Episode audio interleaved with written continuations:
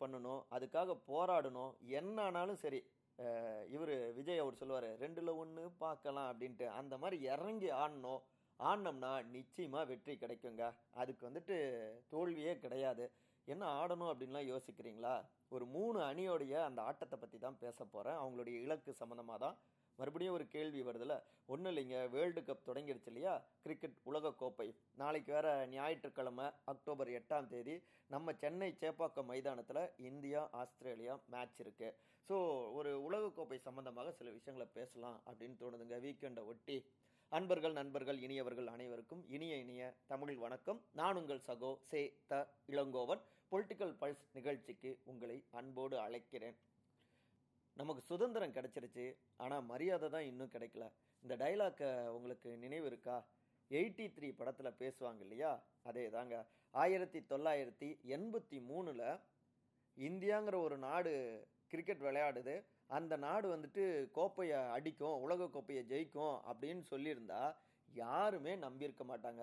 அதோட நம்ப முடியாத ஒரு விஷயம் கிரிக்கெட் ஜாம்பவான் அணியான வெஸ்ட் இண்டீஸ் மேற்கிந்திய தீவுகளை தோற்கடிப்பாங்க. ரெண்டு முறை தோற்கடிப்பாங்கன்னு சொன்னால் அட ஏங்க காதில் பூ சுத்துறீங்க? அப்படின்னு தான் சொல்லியிருப்பாங்க. ஆனால் அத்தனையும் சாத்தியமானது.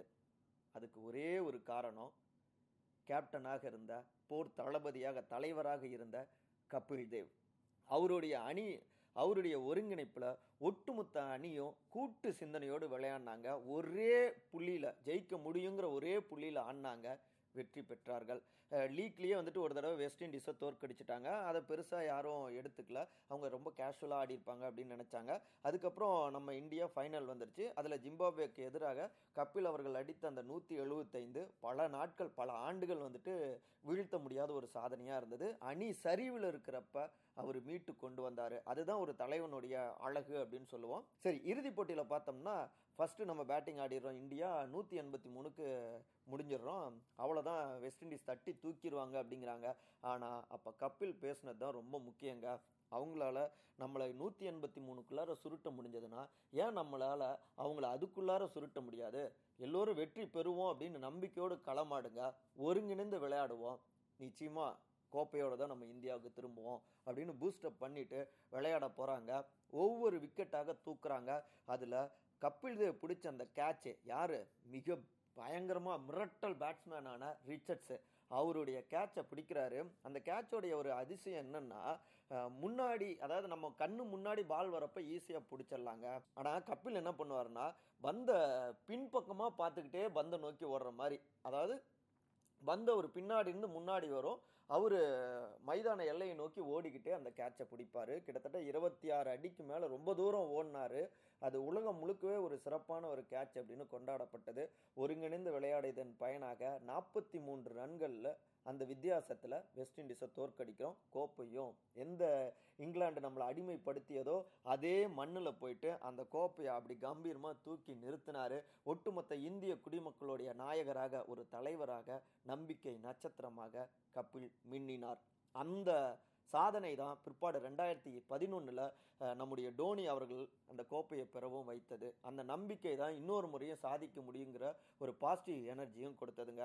ஆனால் ரெண்டாயிரத்தி பதினொன்று பற்றி நம்ம இன்னொரு ஆடியோவில் பேசுவோம். அதுக்கு முன்பாக ஆயிரத்தி தொள்ளாயிரத்தி தொண்ணூற்றி ரெண்டுங்க. நம்ம பக்கத்து நாடு இந்த டீமா. அட ஏங்க இதெல்லாம் ஜெயிக்கவே மாட்டாங்க. ஒரு மேட்ச் ஜெயிக்கிறதே பெருசு அப்படின்னாங்க. முடியுங்க. எங்களால் முடியும் அப்படின்னாரு. அதுவும் இளம் பட்டாளங்களோடு அந்த அணி போனது. அவங்க எல்லோரையுமே தட்டி கொடுத்தாரு. உங்களால் முடியும் அப்படின்னு நம்பிக்கை கொடுத்தாரு. தட்டு தடுமாறி தான் ஆஸ்திரேலியாவில் நடக்குது அந்த வேர்ல்டு கப்பு முதல் முறையாக கலர் ட்ரெஸ் போட்டு நடத்துகிறாங்க தட்டு தடுமாறி ஃபைனல் போயிடுறாங்க. செமிஃபைனலு அந்த செமிஃபைனலில் பார்த்தோம்னா அப்போ ஜாம்பவானாக இருந்த நியூசிலாந்து தோல்வியை சந்திக்காத நியூசிலாண்டை தோற்கடித்து வீட்டுக்கு அனுப்புகிறாங்க அது வரைக்கும் ஒரு ரொம்ப சுறுசுறுப்பு இல்லாத ஒரு பேட்ஸ்மேன்னு சொல்லப்பட்ட இன்சமம் ஹூல்கக்கு அவர் தான் அந்த மேட்ச்சில் சாதிச்சு காட்டினாரு. அவர் அடித்த அந்த அதிரடி தான் நியூசிலாண்டை வீழ்த்தியது. ஃபைனல் போகிறாங்க ஃபைனல் இங்கிலாண்டோட எல்லோருமே கிரிக்கெட்டை உருவாக்கின இங்கிலாண்டு தான் வந்து வெற்றி பெறும் அப்படின்னாங்க. ஆனால் நம்ம ஒருங்கிணைந்து விளையாண்டுனா நம்மளால் முடியுங்க. நாம் எல்லோருமே புலி மாதிரி பாய்ச்சலோடு இருக்கணும். நிச்சயமாக முடியும்னு நம்பிக்கை கொடுத்தாரு. அதன் பலனாக அந்த கோப்பையும் தன்னுடைய அணி கையில் கொடுத்தாரு. தன்னுடைய நாட்டு மக்களுக்கும் அர்ப்பணித்தார் அவர் தான் பாகிஸ்தான் அணியை வழி நடத்திய இம்ரான் கான். தொண்ணூற்றி ரெண்டில் அவங்க கோப்பையை அடித்தாங்க அதுக்கு அடுத்து தொண்ணூற்றி ஆறு இதுவும் ஒரு பக்கத்து நாடு தாங்க கத்துக்குட்டி அணிங்க. இவங்கெல்லாம் தோக்கறதுக்குனே பிறந்த அணிங்க அப்படின்னு எல்லோரும் அவங்கள வந்து விமர்சித்தாங்க நாங்களாக தோக்கறதுக்கு பிறந்தோம். நாங்கள் அடிக்கிற அடியை பாருங்க அப்படின்னு மிரளை வச்சாங்க. அந்த நேரத்தில் மேலே குழந்தைக்கு சோறு ஊட்டுற அம்மாலாம் மே வானத்தில் பாரு ரெண்டு நிலா ஒரு நிலா இயல்பாக இருக்கிறது. இன்னொரு நிலா பார்த்தோம்னா ஜெயசூர்யா அடித்த சிக்ஸர்ப்பா? பந்து இன்னும் திரும்பலை அப்படின்லாம் சொல்லுவாங்க. அந்த அளவுக்கு இப்போ மீமி மாதிரி அப்போ ஜோக்ஸ் எல்லாம் அந்த மாதிரி வரும். அந்தளவுக்கு அதிரடி காட்டினார் சனத் ஜெயசூர்யா. புரிஞ்சிருப்பீங்க? ஸ்ரீலங்கா டீம் தாங்க.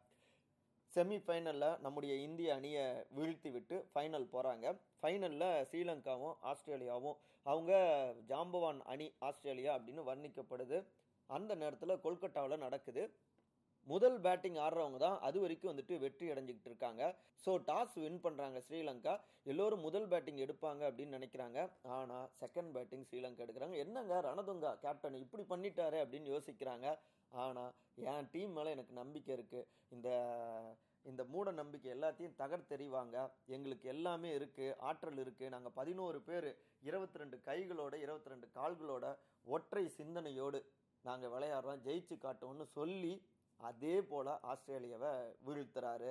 அட்லாஸ்ட் அந்த கோப்பையை கைப்பற்றி தன்னுடைய ஸ்ரீலங்கா மக்களுக்கு அர்ப்பணிக்கிறார். இந்த மூன்று உலகக்கோப்பை வெற்றியிலையும் பார்த்தோம்னா ஒடுக்கப்பட்ட ஒரு எளிய அணிகளாக இருந்தவர்கள் தான் பிற்பாடு ஒரு சூறாவளியாக ஒரு மிக பிரம்மாண்டமாகவும் வளர்ந்துருக்காங்க.